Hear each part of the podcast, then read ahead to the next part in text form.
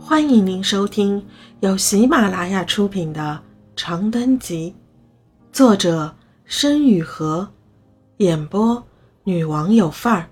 欢迎订阅。岔路四，我想到那些浮光掠影的面孔和吵吵啼啼的人群，微微哑然。没有，我长叹一口气，闭上眼，靠在他的肩头。后知后觉的感到一丝疲惫。话说，你是江苏哪里人来着？他愣了愣，上下抚摸着我的后背。扬州？怎么突然问起这个？今天遇到一个病人，看到他，有点想起你来了。我抬起头，在他微垂着的眼里捕捉到一丝落日的余晖，干净又温暖。百金的睫毛从小就浓密的像丝绸的粗粗毛边，将他的目光染得沉凝静谧。小时候看起来是一种很有腔调的可爱，长大了就变成毫不做作的柔情。感觉你们南方人性格都好温柔，好招人喜欢啊！我就不行，不会说话，又没眼力劲儿，只能招人烦。走廊尽头的夕阳透过玻璃窗，给墙壁染上一层澄明的波光，在我与百青身后拉下细长的影子。我挪了挪步，靠在窗前往外看去。停车场后的那一小片白桦树抽着条，新叶还没来得及长全，枝丫却沉甸甸地托起一轮落日，看起来有种出尘的苍凉。百青闷声笑了笑，探出手把窗缝合上，意味深长地侧过头：“我知道你喜欢就够了，毛豆豆。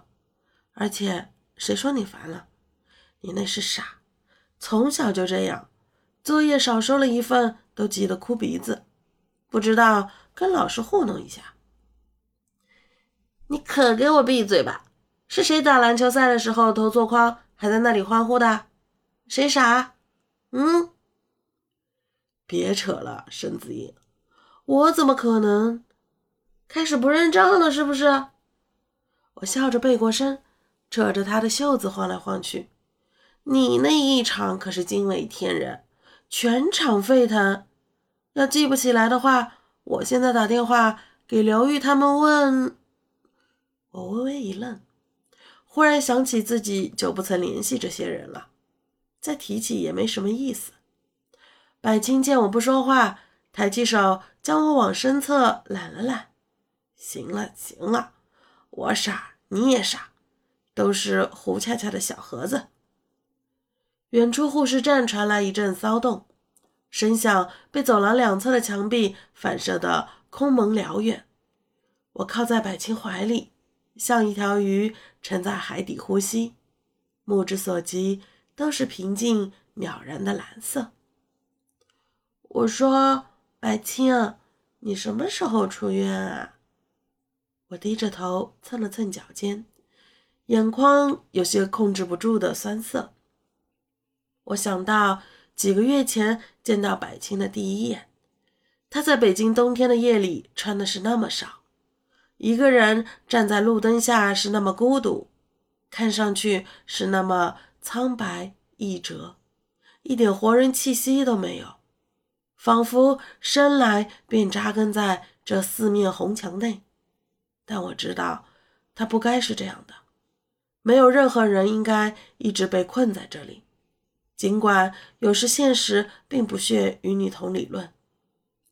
百青搭在我肩侧的手忽然动了动，我于是抬头看他，有一瞬间。我似乎觉得他的目光有些涣散，但他很快便低下头蹭了蹭我的鬓边。快了，快了！他转过身，紧紧搂住我，皮肤很凉，呼吸却很烫，似乎还有一点点发抖。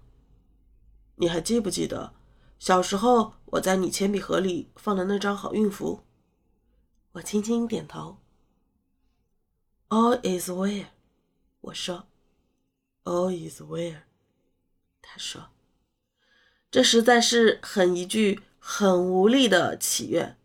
我甚至不愿意对一个陌生的病人说出一句“一切都会好的”，但这话已变成百青送我的祝愿，就好像成了无风傍晚的乡野炊烟，必定要笔直的飘上云端似的。所有遗憾和伤痛都会消散，我与我爱的少年也会有很美好的未来。想到一个故事，你要不要听？他问。我猜他又要说他珍藏的那些神神道道的典故，干脆点点头，直接闭上眼，等着听来龙去脉。大概公元七百多年的时候。法国阿夫朗舍有一个主教，叫做奥贝。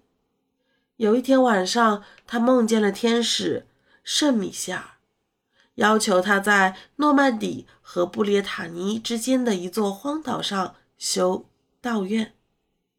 然后呢？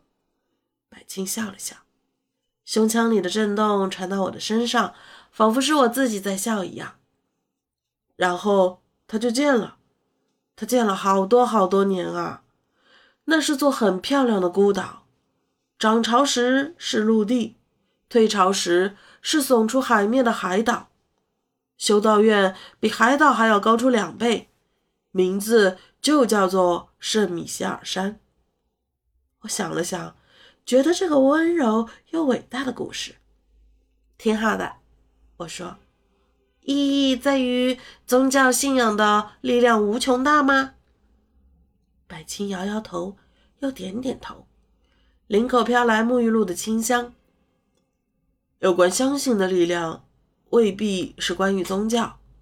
如果你不嫌我肉麻的话，举个例子，假设你是那个光临我梦境的天使，我猝不及防地抽了一口气，又一次险些没赶上他那奇怪的浪漫。什。什么意思？意思是，我给你在心里建了座岛。百青扶着我的肩膀，微微低下头，直视我的目光，赤裸又真挚。其实一直以来，我都不知道自己以后该怎么办，要去哪里。每天早上睁开眼睛，面对的到底是什么？我总觉得自己对周围所有人而言。都可有可无，既不能为这个世界增加一些重量，又没办法改变让我失望和困惑的一切。我也就是个没人记得的病人。他低垂着眼，神色平静又疏离，仿佛与这个世界千丝万缕的联系突然淡了，像个没了桨的渡客，或者随时可能随风散去的纸鹤。我渐渐感到些害怕。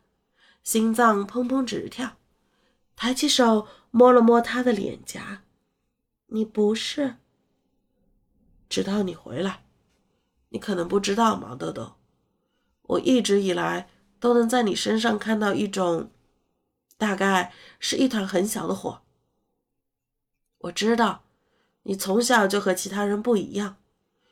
你会把酸奶分给坐在角落里的孩子，会蹲在操场上。给每一片叶子起名字，会在难过的时候一个人默默地趴在桌上睡觉，会在老师批评完你作文之后，仍然把初稿撕下来藏在书包夹层里。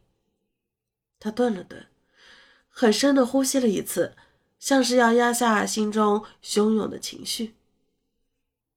你比我认识的所有人都更要相信自我的力量。相信善良的意义，相信初心，相信勇气。只要知道你还在我身边，我就不至于彻底消沉。这可能是你的天赋，也是我的恩赐。我不知所措地看着他，听他缓慢又郑重地为我层层加冕，忽然有种想哭的冲动。漫长的等待和揣度所化的酸涩期待。一经比想象中更温暖的现实照耀，便化成了流不尽的涓溪。我送给你那张好运符，不是因为我相信它，而是因为我相信你。我知道你一定会记住那句话，一定会在以后的很多的日子里，从中获得与所有不可知、所有不可抵它相抗的力量。我所给予你的有限的一切，其实都源自于你自己。小豆子。